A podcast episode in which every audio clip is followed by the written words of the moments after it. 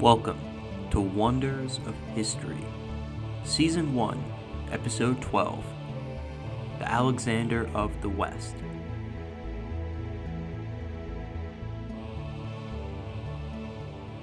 In the summer of 323 BC, a feverish Alexander the Great sputtered out his last bitter words in a Babylonian palace, surrounded by his top generals and closest friends the very people who would both carry on and carve up his legacy. This marked the dawn of the Hellenistic Age. Gone was the old world that the Persian Empire had conquered. The Near East, divided between Alexander's successors, would never be the same. Now, when history teachers introduce this era to their students, they love to talk about all the cultural exchanges that both East and West underwent you know, the West introduced the East to new styles of warfare, the phalanx, heavy cavalry, the sarissa pike, while the East exported architecture, luxury goods, and even mysterious religions. When we learn about this period in high school, there is always this divide between East and West. And when they say the East, they're, of course, referring to the Near East, Asia Minor, the Levant, Egypt, Mesopotamia, Iran. And when they talk about the West, they mean Greece and Macedonia. Here's the problem with that analysis, though. As we should all know very, very, very well by now, the West doesn't just stop with just Greece. So, really, if you're going to talk about the Hellenistic era in a vacuum and claim that it only involved Greece and the Near East and any exchanges between those two regions, you're painting a tragically incomplete picture of just how far the splashes of Alexander's campaign rippled across the Mediterranean. I mean, hell, the events of today's episode, for example, probably wouldn't have happened if Alexander hadn't perished so inconveniently, kicking off the Hellenistic Age, let alone conquered the entire Persian Empire. See, if neither of those things had happened, then there would have been nobody to inspire Pyrrhus of Epirus to become the Alexander of the West. And if this guy, Pyrrhus, hadn't attempted to do what he's about to, then Carthage would not have been thrust for the first time into the conflict larger than anything they've had to deal with before. Today, we're going to find out why. So, before we get into just who Pyrrhus of Epirus was, it'll be helpful to pick up where we last left off and talk about the aftermath of the Sicilian Wars. In 307 to 306 BC, after Agathocles had abandoned his army in Libya and sued for peace, the treaty that divided Sicily between Carthage, Syracuse, and a handful of minor powers in the northeast took effect. Without an immediate existential threat to contend with, Carthage could shift over to the task of reorganizing their territory and repairing their war torn infrastructure, both at home in Libya and abroad in Sicily. They started by, as we mentioned last time, resettling the diverse cast of Greek mercenaries that had so unwisely followed Agathocles to their defeat. And remember, this army includes troops from Cyrene and Athens under Ophellas's banner. It includes Greeks from southern Italy, as well as citizens of Syracuse or other Sicilian cities. They're from all over, and yet all of them are so disillusioned with their former general that they're going to plant their roots in Punic soil, amongst people of a Punic culture. Most of these guys would go on to be farmers or citizens inside Carthage proper, but that wasn't the only consequence of war Carthage was grappling with. They still had to pay their own troops, including any allies or mercenaries that had fought in Sicily. Usually, especially early on in the Republic, it was the Raab Mahanet, the general of each campaign, that handled raising, maintaining, and then compensating the army they commanded. After Bomilcar's coup, though, which we covered in episode 10, the Adorim was not going to risk any more upstart politicians using a position as Raab Mahanet to throw the whole system out of balance. They instead assigned the job of paying troops to the Mehashbim, those are the bureaucrats that handled domestic Carthaginian affairs, who minted special coins to be given specifically to the veterans of the Sicilian Wars, which was a special effort to combat inflation. So, once again, we see an example of Carthage learning from its mistakes on the battlefield and consolidating power in the hands of the citizen elite. All the while, the Carthaginian populace, especially the farmers of the Libyan hinterlands, did their best, to rebuild their verdant plantations and bustling settlements after the damage caused by two years of looting from Agathoclean invaders. Speaking of Agathocles, what is he up to now that dominating Carthage is out of the question? Well, in 304, he declares himself not just a citizen tyrant, but king of Syracuse, and attempts an invasion of southern Italy through the Strait of Messina. I'll spare you the details, but basically it ended up being another disaster. The Italian Greeks, by now very pissed off with this warmongering Syracusan, called upon Ptolemy, a former general in Alexander's army, who now oversaw a dynasty in Egypt that would last until the death of Cleopatra, for help. Ptolemy sent over enough ships to force Agathocles' hand, and that was the end of his military career. Agathocles died of natural causes in 289 BC, bitter and alone. But this relatively peaceful passing did not leave Greek Sicily all that stable. Think back to episode 9. You remember all those mercenaries and volunteers, not just from Sicily, but southern Italy, that he'd recruited in his rise to power? Well, the ones that had not gone to Libya with him remained in his employ for the remainder of his life. And when he died, suddenly you know, just had dozens of mercenary companies that were out of work with no prospects. A lot of these guys weren't even considered citizens, so even after all their service to Syracuse and Agathocles, they couldn't even vote. That's not exactly a good recipe for peace.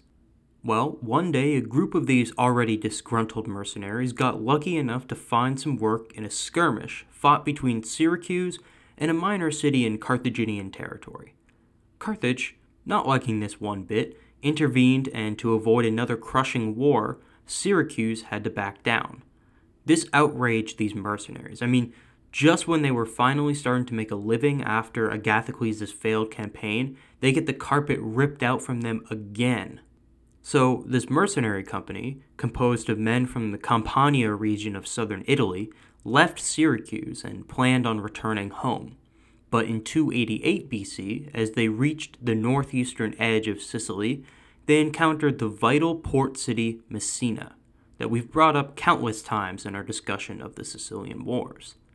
Messina was relatively undermanned and undefended, so these guys, using their expertise in the arts of war, captured the city for themselves. Now, what happens next is pretty messed up and it involves sexual assault, so just be warned. Diodorus Siculus sums it up like this Quote, when they reached the strait, they were welcomed by the people of Messina as friends and allies. But when they had been hospitably received into the homes of citizens, they slew their hosts in the night, married their wives, and took possession of the city. So, yeah, you heard me right. These mercenaries, who had just been so graciously taken in by the people of Messina, turned on them, slaughtered the men, and enslaved the women. Really gruesome stuff here, I can't even imagine what it would be like to be in that situation, forced to act as if everything was normal while your abuser is living in your house and sleeping in the same bed. These mercenaries, delighted with their good fortune, dubbed themselves the Mamertines, after an Italian war god named Mamers, that many of them, being Campanian, already worshipped. For the next 30 years or so, these guys, the Mamertines, would rule Messina with an iron fist, but occupying Messina, and by extension the strait that connected Italy to Sicily, came with unforeseen consequences. Unknowingly, the Mamertines had thrown themselves in between the two greatest powers of the Western Mediterranean, and in doing so, they became the catalyst for conflicts on a larger scale than they could ever even imagine. But we'll get to all that in a couple episodes. It wasn't just the Mamertines taking advantage of the power vacuum Agathocles left in Sicily, however. A statesman named Hiketas violently overthrew rival factions in the Syracusan government and seized control of the city. Hiketas, not to be confused with another tyrant of the same name who we mentioned in another episode, found an opponent in Phintias, the tyrant of Akragas. These two duked it out until Hiketas won and with the power he had earned, went straight into Carthaginian territory. And this was only for Carthage to promptly crush him at what's called the Battle of the River Terias. In 280 BC, just a year before the Pyrrhic War started, incidentally, Hiketas was ousted by an up and coming statesman just like him. Carthage, seeing an opportunity to prevent, you know, future attacks by just dominating all the squabbling warlords, sent an army into eastern Sicily and saddled Syracuse with a blockade. Alarmed, the tyrants of the various eastern cities sent word to a powerful Greek conqueror, promising fealty if only he were to make war on Carthage. Their savior was none other than Pyrrhus of Epirus, and this request for aid from the Sicilian Greeks was how he came to be involved in Carthaginian affairs in the first place. But we're getting a little too far ahead of ourselves. There's still some historical context we need to understand before we can just dive right into the Pyrrhic War. That's because Pyrrhus wasn't only up against Carthage.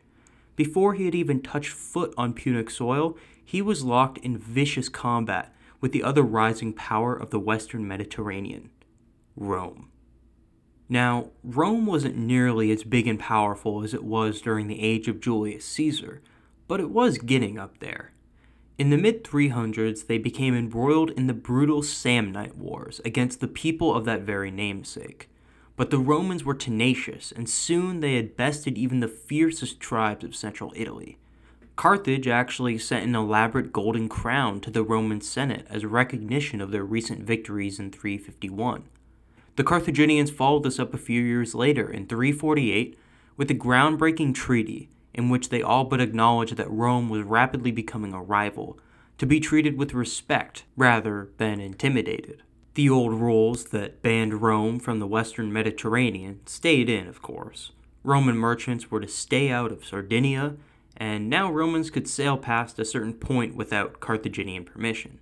This time around, however, the merchants of both cities were given equal trading rights and citizen status within each other's lands. I know that sounds like a mundane fragment of history, you know, this 348 treaty between Carthage and Rome, and on the surface it is, but think about the implications of that for a second. Suddenly, the merchants had all these extra legal barriers removed from their hustle. Wherever they went along the route, they knew they could rely on the state to protect them. These new provisions must have made the Punic merchant class a lot richer. Also included in the 348 treaty was an agreement about how to handle southern Italy and Sicily, the lands of those pesky Greek colonists. Carthage was already making a killing off of all these cities with those incredible merchant fleets that we talked about in the last episode. So it wasn't really a net negative for them to share some political influence of southern Italy with Rome and let them have any spoils of war won in the region. Plus, now, if another Sicilian Greek tyrant decided he wanted to start another war with Carthage, he would be facing a united Punic and Latin front from the north and south. And no surprise here, but it turns out that that's almost exactly what's about to happen, but on a much larger scale. But all this didn't kick off in the 300s. It took a while for Rome to be finished with the Samnites, and by the time they could really act on their new privileges as per the 348 treaty, it was already the 280s. Throughout this decade, the Romans made diplomatic power grabs and one sided treaties with the myriad Greek city states of southern Italy. That is, until they took things one step too far. In the year 282, some Roman ships sailed through waters claimed by the mighty Greek city of Tarentum, right on the heel of the Italian boot. Evidently, Rome had been threatening Tarentum in the years before, because this one seemingly accidental blunder was enough to incite an incensed faction of Tarentine citizens to purge their city of the Roman delegation, and even any politicians who were remotely pro Roman. To the Romans, such a move wasn't just a diplomatic faux pas, it was a declaration of war. Now, if this had happened, say, 10 years before, a war between the Tarentines and the Romans would probably end up being a historical footnote, less than a footnote even. But no, tensions had escalated right as a new regional power was surfacing back across the Adriatic Sea in mainland Greece. Tarentum, knowing they couldn't hope to win against Rome alone, requested aid from this power, and in doing so, opened up a Pandora's box of strife in Italy and Sicily. Finally, we get to circle back to Pyrrhus of Epirus. Let me introduce you to this oft forgotten conqueror. Pyrrhus of Epirus was born into a region of Greece known as Epirus, right in between modern day Albania and northeastern Greece. See, when I say the Epirotes were Greek, I don't actually mean they lived in what we would consider mainland Greece. Rather, an area heavily influenced by Greek culture, but with their own unique twists. And that way you can kind of compare them to the Macedonians, you know, the people that birthed Alexander the Great. You see, Athens and Sparta always considered Alexander and his father Philip as these barbarians, not respected rivals, but lucky inferiors. And Athens, Sparta, and all those other central Greek city states would have seen Pyrrhus, heir to the throne of Epirus, which to them would have just seemed some backwater, as beneath even the Macedonians. So Pyrrhus, while he lived a life of incredible privilege and comfort compared to, you know, your average person, was not in a great starting position if he wanted to end up more than just an entry in a list of obscure Greek rulers. Given how much the Alexandrian Wars of Succession turned his life upside down, it's honestly surprising Pyrrhus made it as far as he did. Listen to just some of these events he was born in the middle of.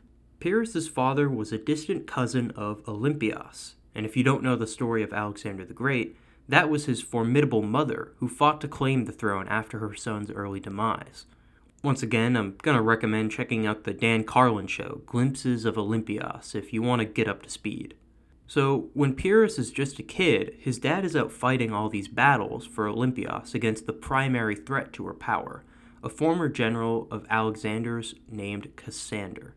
Then, Cassander just so happened to win one of these battles and stole the throne of Epirus, forcing young Pyrrhus to spend his childhood in exile up north while his father joined the ever raging war against Cassander full time. He was raised by a queen of this allied northern tribe, during which time his father died in battle, by the way, until he was 13. An opportunity came for his father's friends to reclaim the throne, and so they hurried him back down to the capital, where he was subsequently exiled by Epirot nobles who didn't want to be ruled by some teenage puppet. But Pyrrhus didn't give up life in the political arena just because he was unpopular with his own people. Instead, he traveled south to command in the army of his brother in law, who was still maintaining resistance to Cassander.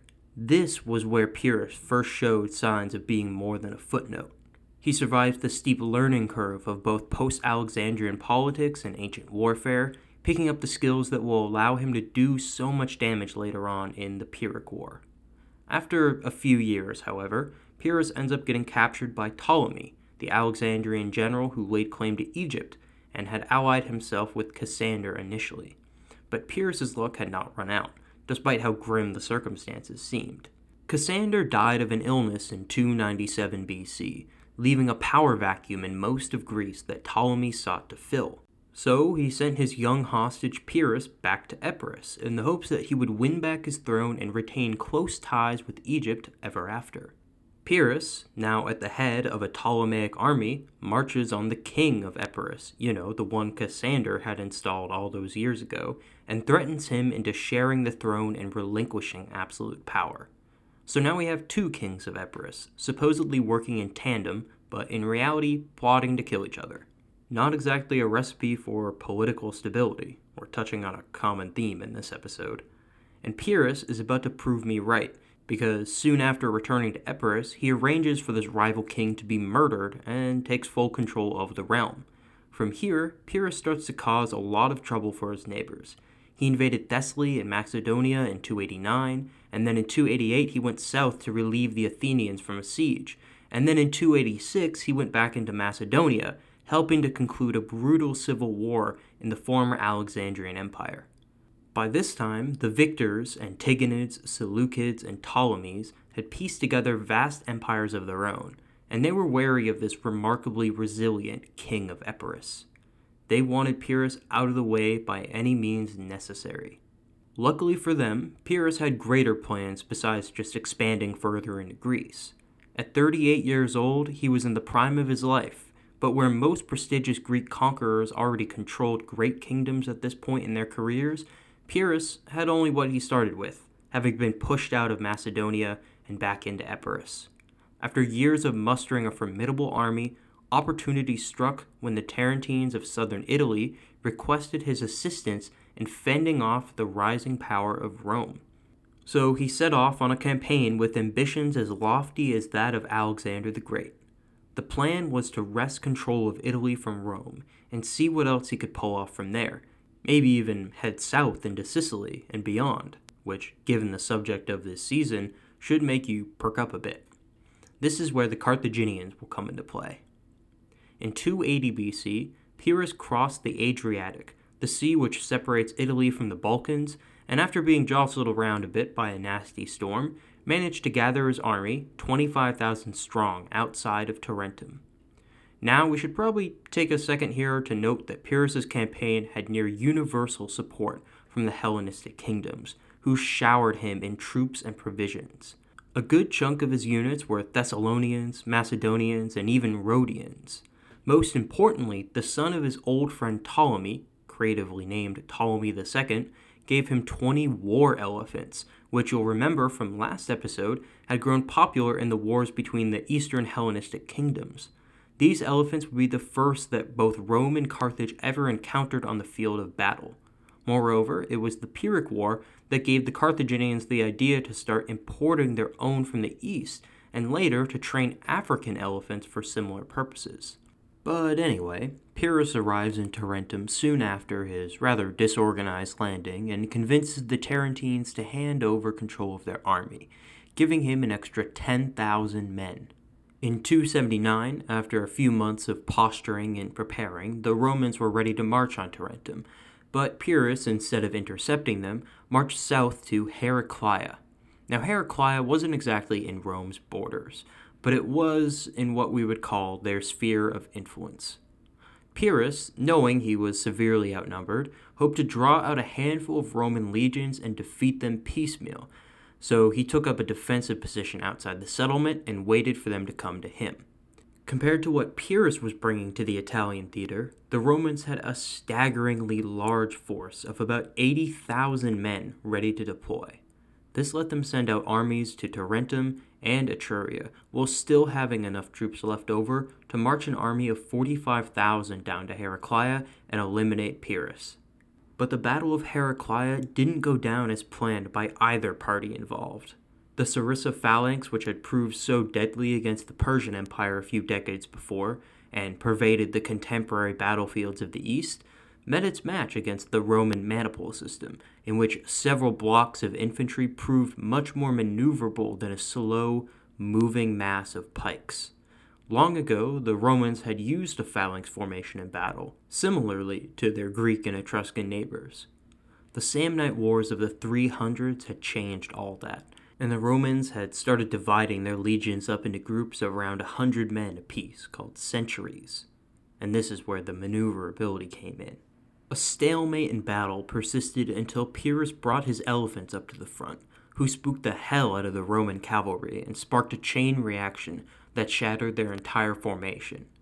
In the ensuing panic, the Thessalian cavalry made quick work of the separately fleeing Roman maniples, and the Battle of Heraclea became a somewhat costly victory for Pyrrhus. All told, Pyrrhus had inflicted around 10,000 casualties on the Romans, while losing 5,000 of his own men. Finally, the path to Rome was clear.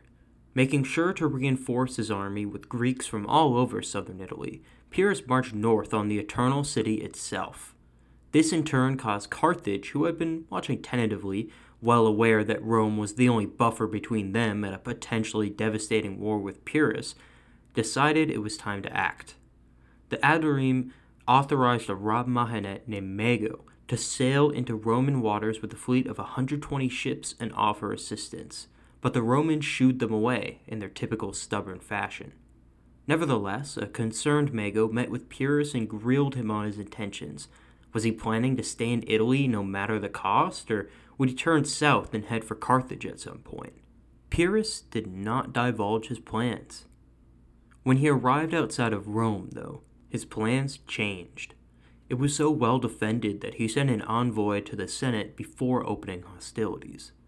Now, perhaps another republic of similar size would have come to terms with Pyrrhus at this point, but Rome wasn't an ordinary republic.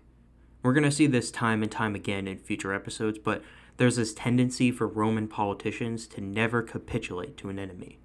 Rome saw more than its fair share of crises, and it was often the fortitude of its institutions by which it endured. But hold on, don't mistake this for me heaping inordinate praises on Roman virtue and culture like Western historians to this day are prone to do. There were still plenty of material factors and geopolitical conditions that contributed to all that Roman military dominance over the centuries. But we'd be remiss if we didn't at least mention this emphasis their culture placed on toughness and persistence. In situations when most comparable states would just throw in the towel, the Romans would refuse to do so, often to the point of folly. Now, again, I'm not going to sit here like some quasi fascist or Eurocentric historian and go on and on about Roman virtues. I just want to point out that there will be times on our episodes on the Punic Wars when this distinctness will shape the course of world history. But I'm getting off topic. How exactly does this Roman quote unquote toughness come into play here? Well, the story goes, and I'm calling it a story because I'm having a hard time believing Plutarch on this one, that the Senate was ready to sue for peace with Pyrrhus until a single senator dissented. Appius Claudius Caecus, this distinguished Roman elder, is said to have admonished his younger colleagues with the following speech quote, Up to this time, O Romans, I have regarded the misfortune to my eyes as an affliction but it now distresses me that I am not deaf as well as blind, that I might not hear the shameful resolutions and decrees of years which bring low the glory of Rome. For what becomes of the words that ye are ever reiterating to all the world, namely, that if the great Alexander of renown had come to Italy and had come into conflict with us, when we were young men and with our fathers, when they were in their prime, he would not now be celebrated as invincible, but would either have fled or perhaps have fallen there, and so left Rome more glorious still? Surely ye are proving that this was boasting and empty bluster, since ye are afraid of Chaonians and Molossians, who are ever the prey of the Macedonians, and yet tremble before Pyrrhus, who has ever been a minister and servitor to at least one of Alexander's bodyguards, and now comes wandering over to Italy, not so much to help the Greeks who dwell here, as to escape his enemies at home, promising to win for us the supremacy here with that army which could not avail to preserve him a small portion of Macedonia. Do not suppose that ye will rid yourself of this fellow by making him your friend. Nay, ye will bring him against you others, and they will despise you as men whom anybody can easily subdue, if Pyrrhus goes away without having been punished for his insults, but actually rewarded for them, in having enabled Tarentines and Samnites to mock at Romans. Passionate stuff, huh? And notice how he's making some very sound observations about the whole political fallout of a potential peace deal with Pyrrhus. Plutarch may be putting words in Caecus's mouth here, but I have a feeling he wasn't the only senator who felt ambivalent about letting Pyrrhus win after only one battle. So the Roman Senate, after much debate, rebuffed Pyrrhus's offers, refused to release Italian Greek prisoners of war, and demanded his immediate withdrawal from Italy altogether. They quickly mobilized all their forces from both north and south to trap Pyrrhus against the defenses of the city. According to some ancient historians, they also finally accepted a modicum of help from Carthage. It wasn't a full blown alliance, but Carthage did provide a navy to Roman infantry force meant to patrol around the Strait of Messina and keep Pyrrhus contained in Italy. Pyrrhus, knowing he would be trapped if he got dragged into a siege, abandoned his course for Rome, instead opting to draw the Romans to another Greek city in the south, as he had done at Heraclea. This time he made for Asculum, an Italian Greek city state southeast of Rome, right in the middle of a heavily contested region known as Apulia. Once again, the Romans took the bait and once again Pyrrhus won the battle, but this was a victory in name only. Let me explain what I mean.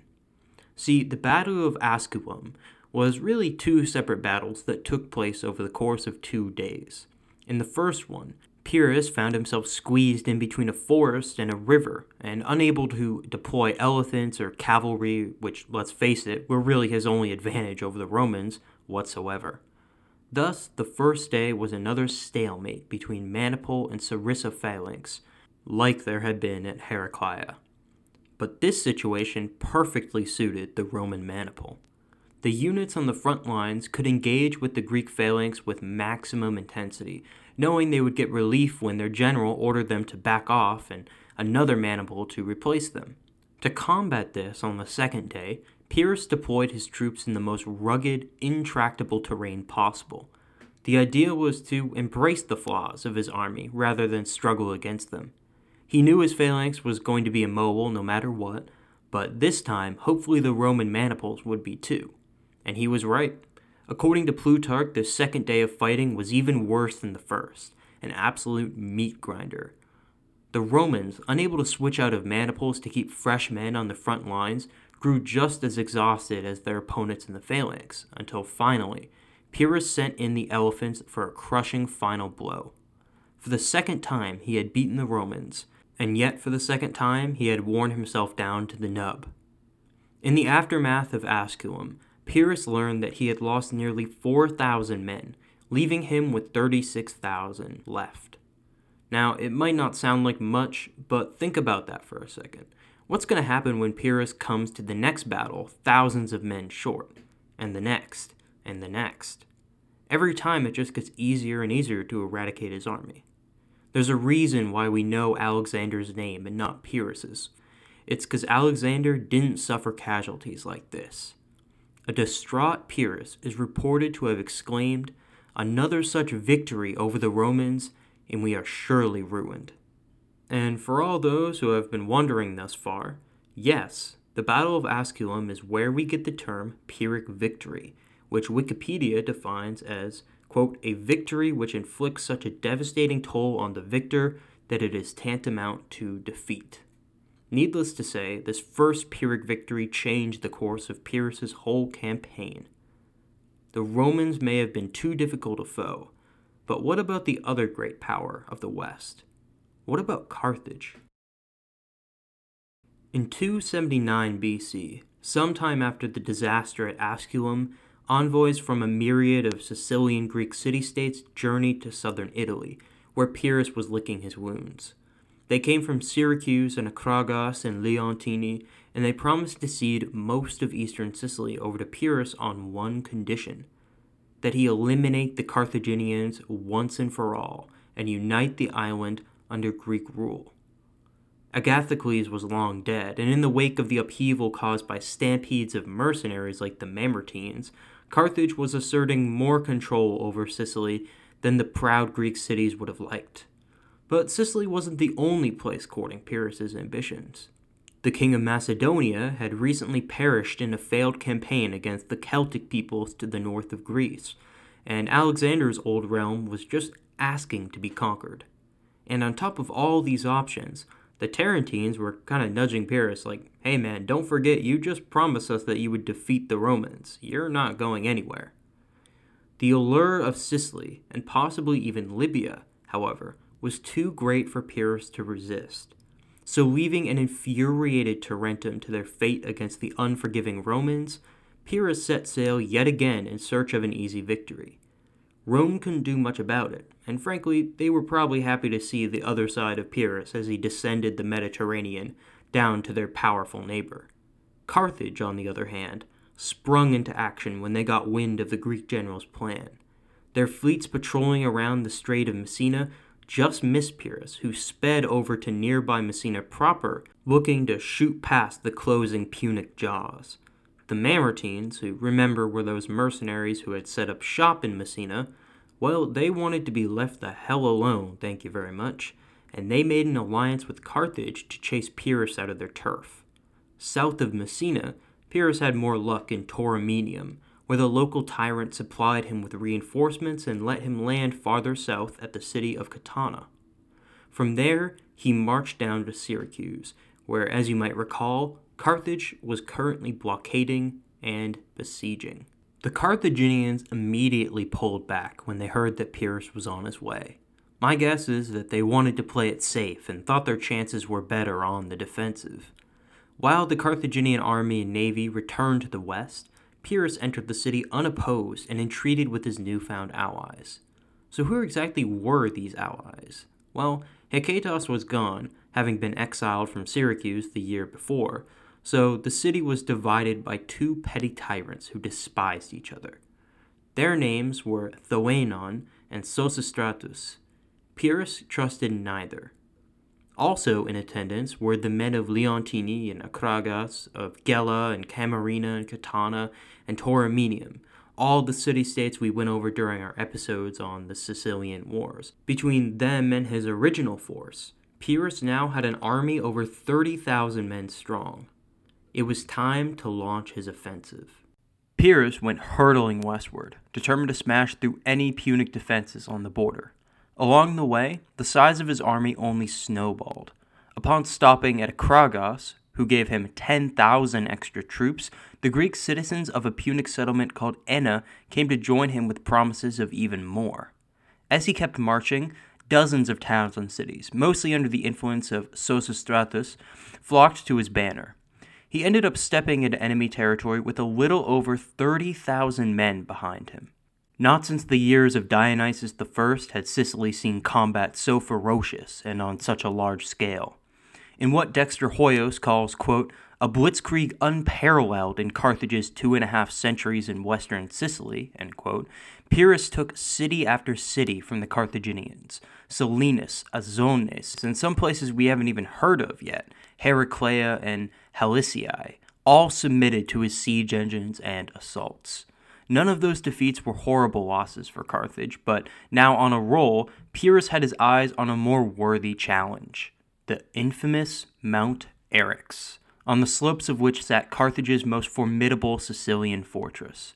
The massive citadel that housed a settlement of its own, called Eryx, was on a site that had first been founded by the Elymians. Centuries later, and without having seen much bloodshed in the Sicilian Wars, Eryx and its defenses had plenty of time to solidify. This was Carthage's last resort in Sicily, and Pyrrhus was about to take it first. And while we're on the subject, do yourself a favor and Google the modern day landmark known as Monte Eris. The castle that's there isn't the original one the Carthaginians built, but the view is just the same. I swear, once we get this virus under control, I'm going to save up for some plane tickets to Sicily because all these photos look spectacular. But enough about that. We have an epic siege to be getting on with. What exactly happened to Pyrrhus when he stormed Mount Eryx?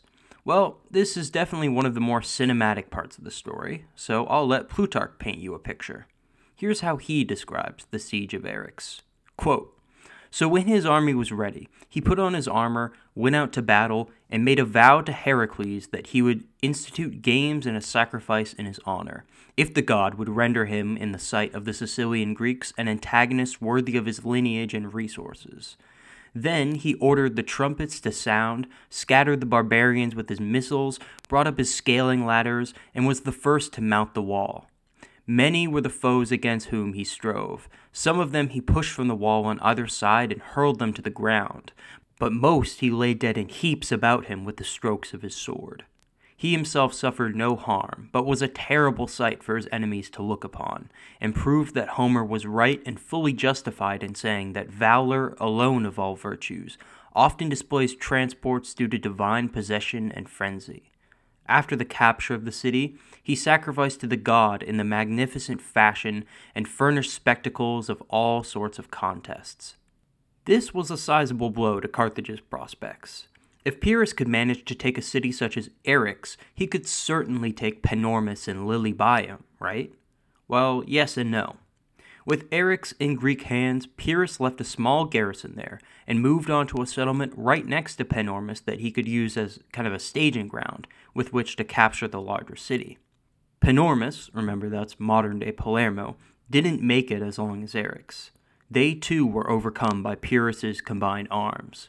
Over the next several weeks, Pyrrhus consolidated his holdings and captured many smaller fortresses that had refused to surrender initially. It seems that Carthage had been busy with construction projects over the centuries, and that's a side we really don't see too much of in the original sources the material and economic consequences of all these wars, although archaeology does help us touch on them somewhat. But that is a story for another time.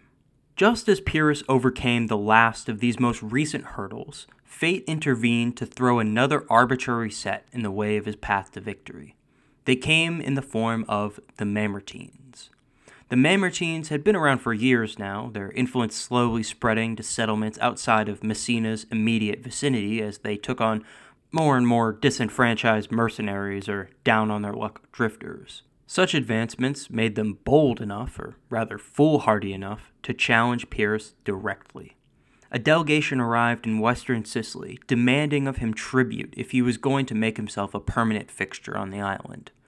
Pyrrhus didn't even do them the honor of treating them as anything other than bandits, which, let's be honest, they kind of were. According to Diodorus, he rounded up any Mamertines in his territory and executed them before sending part of his army back east to subdue the growing threat. The Mamertines weren't completely annihilated, they still have an important role to play in the history of Carthage, after all, but they were quelled back into defensive isolationism. No sooner had Pyrrhus circled back over to his Punic affairs from this little Mamertine distraction when Carthage too sent him a delegation. Instead of demanding war like the Mamertines had done, the Carthaginians offered peace, peace that came with quite a few incentives. For one, Carthage would give Pyrrhus a huge sum of money, which would help him pay off any debts to his soldiers and not to mention, you know, develop his newly won empire. For another, they would establish diplomatic ties with him and even escort him back to where he came from if he would only leave western Sicily alone. Pyrrhus, the ambitious king that he was, yearned not only for Sicily, but for Libya.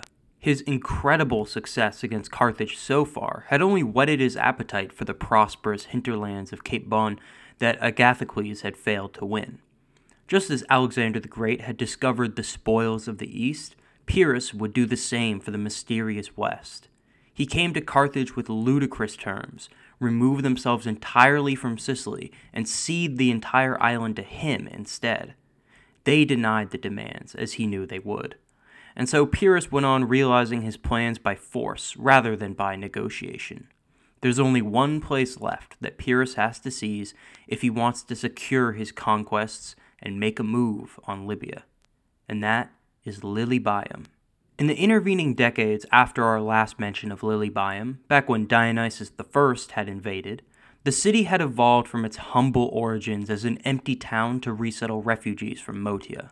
From what I can tell, it became the largest and most well trafficked Punic city on the island, more so than even old Panormus. It was also the closest port to Carthage itself. Carthage would surely put whatever resources they had into a fight, and Pyrrhus knew that full well as he put it to siege. As grueling as it might be to take, Lilybaeum was absolutely critical for the momentum of his campaign. Agathocles' venture, remember, had set out from Syracuse, which resulted in limited lines of supply for a sea battered army. But like we already said, Lilybaeum was a straight shot to Carthage. Pyrrhus would start with a distinct advantage if he captured it. Carthage more than lived up to his grim expectations, though. They sent a full invasion force, backed by an entire fleet and dozens of siege weapons, to hold on to the city. Diodorus Siculus claims that the Lilybaeans literally ran out of space on their battlements to position the ballistae and catapults Carthage had supplied them with. On top of all this, Carthage constructed an army of palisades, towers, and a trench thrown in for good measure to slow down the first wave of the incoming Greek assault. Pyrrhus countered with equal ferocity. He surrounded the city, dug in, and hammered the walls day and night with siege engines. We are told that he went so far as to tunnel beneath the fortifications of Lilybaeum to weaken them into collapse. This turned out to be a fruitless endeavor due to the rocky terrain of the coastal city, and it cost the Greeks two bloody months of stalemate. Resentment that had been brewing since Pyrrhus's arrival in Sicily boiled over. When the Sicilians first heard of the Epirotes' plan to conquer Libya, they hesitantly agreed, thinking that he already had better prospects than Agathocles, after all. But the dreadful siege of Lilybaeum reminded them of Carthage's true military capabilities. If this is what they could manage to send in the defense of one Sicilian city, what would another campaign in Punic soil look like? The leading men of Syracuse, Thoenon, and Sosistratus decided that they couldn't afford to find out. And both of them became even more alarmed when Pyrrhus ordered the construction of a fleet to begin while the Greeks maintained their position around Lilybaeum. If he couldn't take the city here and now, he would just have to sidestep it. Thoenon and Sosistratus and many other Sicilian tyrants were incredulous, and things took a turn for the worst when a fed up Pyrrhus had Thoenon killed for supposedly forming a coalition against him. This was the tipping point for the Sicilians, who could suffer no higher dishonor than being bossed around. They revolted. A good few tyrants took their men back home. Some even went so far as to ally with the Mamertines or Carthaginians. And just like that, Pyrrhus's ambitions disintegrated all at once. But Pyrrhus, remember, despite all of his misfortunes, always had a knack for survival as the Sicilians closed in all around him, he packed up the remainder of his loyal troops and took off back to Italy. See, for the entirety of Pyrrhus's foray into the Punic world, Tarentum, the city that had gotten him into this whole mess, was still begging for aid. The war with Rome had not been kind to them in the years that he'd been gone.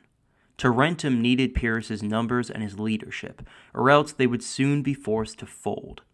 Pyrrhus resolved to at least see something of value come from this sordid expedition, and he hurried over to the Strait of Messina.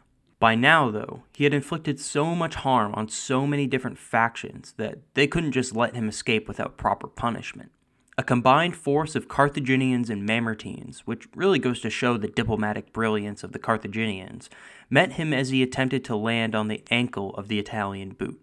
One of Carthage's great fleets, maybe even led by that Mago guy from before, trashed his transport vessels, and when he did land, he was ambushed by 10,000 Mamertines who had just crossed before him, lying in wait. This small army obviously stood no chance against Pyrrhus under normal circumstances, but with the element of surprise, they posed a serious threat. The skillful Epirot general managed to defeat these challengers, presumably with another one of his costly Pyrrhic victories. Plutarch embellishes the battle with a generous dose of Greek propaganda. In his account, he writes that the Mamertines, quote, were afraid to match forces with him, yet threw his whole army into confusion by setting upon him and assailing him in difficult regions. Two of his elephants fell, and a great number of his rear guard were slain. Accordingly, riding up in person from the van, that's the vanguard, he sought to ward off the enemy, and ran great risks in contending with men who were trained to fight and were inspired with high courage. And when he was wounded on the head with a sword and withdrew a little from the combatants, the enemy were all the more elated. One of them ran forth far in advance of the rest, a man who was huge in body and resplendent in armor, and in a bold voice challenged Pyrrhus to come out if he were still alive. This angered Pyrrhus, and wheeling round in spite of his guards, he pushed his way through them, full of wrath, smeared with blood, and with a countenance terrible to look upon. And before the barbarian could strike, dealt him such a blow on his head with his sword that, with the might of his arm and the excellent temper of his steel, it cleaved its way down through, so that at one instant the parts of the sundered body fell to either side. This checked the barbarians from any further advance, for they were amazed and confounded at Pyrrhus and thought him some superior being. So he accomplished the rest of his march unmolested, and came to Tarentum, bringing 20,000 foot and 3,000 horse. Apparently unshaken by all of this, Pyrrhus went straight to war with the Romans upon reaching Tarentum. He gathered up whoever would still come with him to march into central Italy, where the Romans were once again at war with the Samnite kingdoms. Pyrrhus had the misfortune of facing off against Roman consul Manius Curius Dentatus, who outsmarted him and his elephants near the city of Beneventum in 275 BC. Completely exhausted after six years of futile bloodshed, Pyrrhus left Italy, never again to cross the Adriatic. And this is where we leave this visionary yet ill fated king we've been following around for most of today's episode. Pyrrhus went on to live a few more years, embroiled in the politics of Greece as ever, until he was unceremoniously killed in a street riot by rivals. But we really needn't worry about all that. Where this leaves Carthage is our primary concern. In the long run, the disruptions caused by Pyrrhus turned out to be both a blessing and a curse for the Carthaginians. With Thoenon and Sosistratus both out of the picture, a new Syracusan tyrant named Hiero took over the reins of state.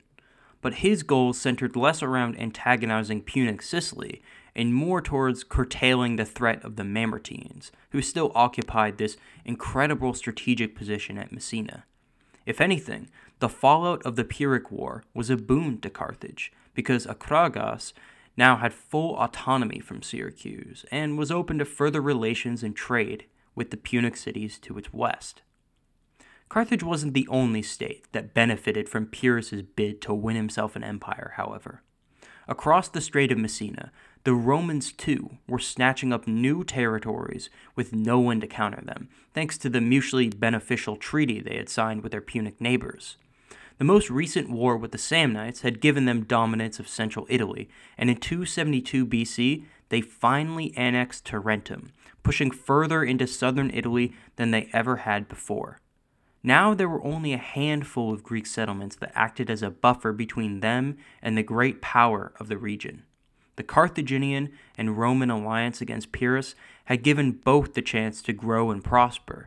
But what would happen when the growth of one proto empire directly interfered with the growth of the other. Pyrrhus couldn't help but notice how the borders between Carthage and Rome had become dangerously close, and as he set sail back to Epirus, he famously remarked, My friends, what a wrestling ground for Carthaginians and Romans we are leaving behind us. Unfortunately for everyone involved, history would soon prove him right. But if you think I'm going to dive right into three of the most destructive conflicts of antiquity, you're getting way ahead of yourself. Because there's still a lot of ground we have to cover before we can even talk about the Punic Wars. History isn't just war and conquest, after all. See, for the rest of its existence, Carthage will see unparalleled cultural and economic prosperity, and will really come into its own as this proto empire we remember it as today. Before we get stuck into the Punic Wars, it will be worth taking some time to shift focus to these other aspects of civilization, to zoom in on what life was like for the average Carthaginian, to discover the material realities of a life in Carthage. Tune in for all this and more next time on Wonders of History.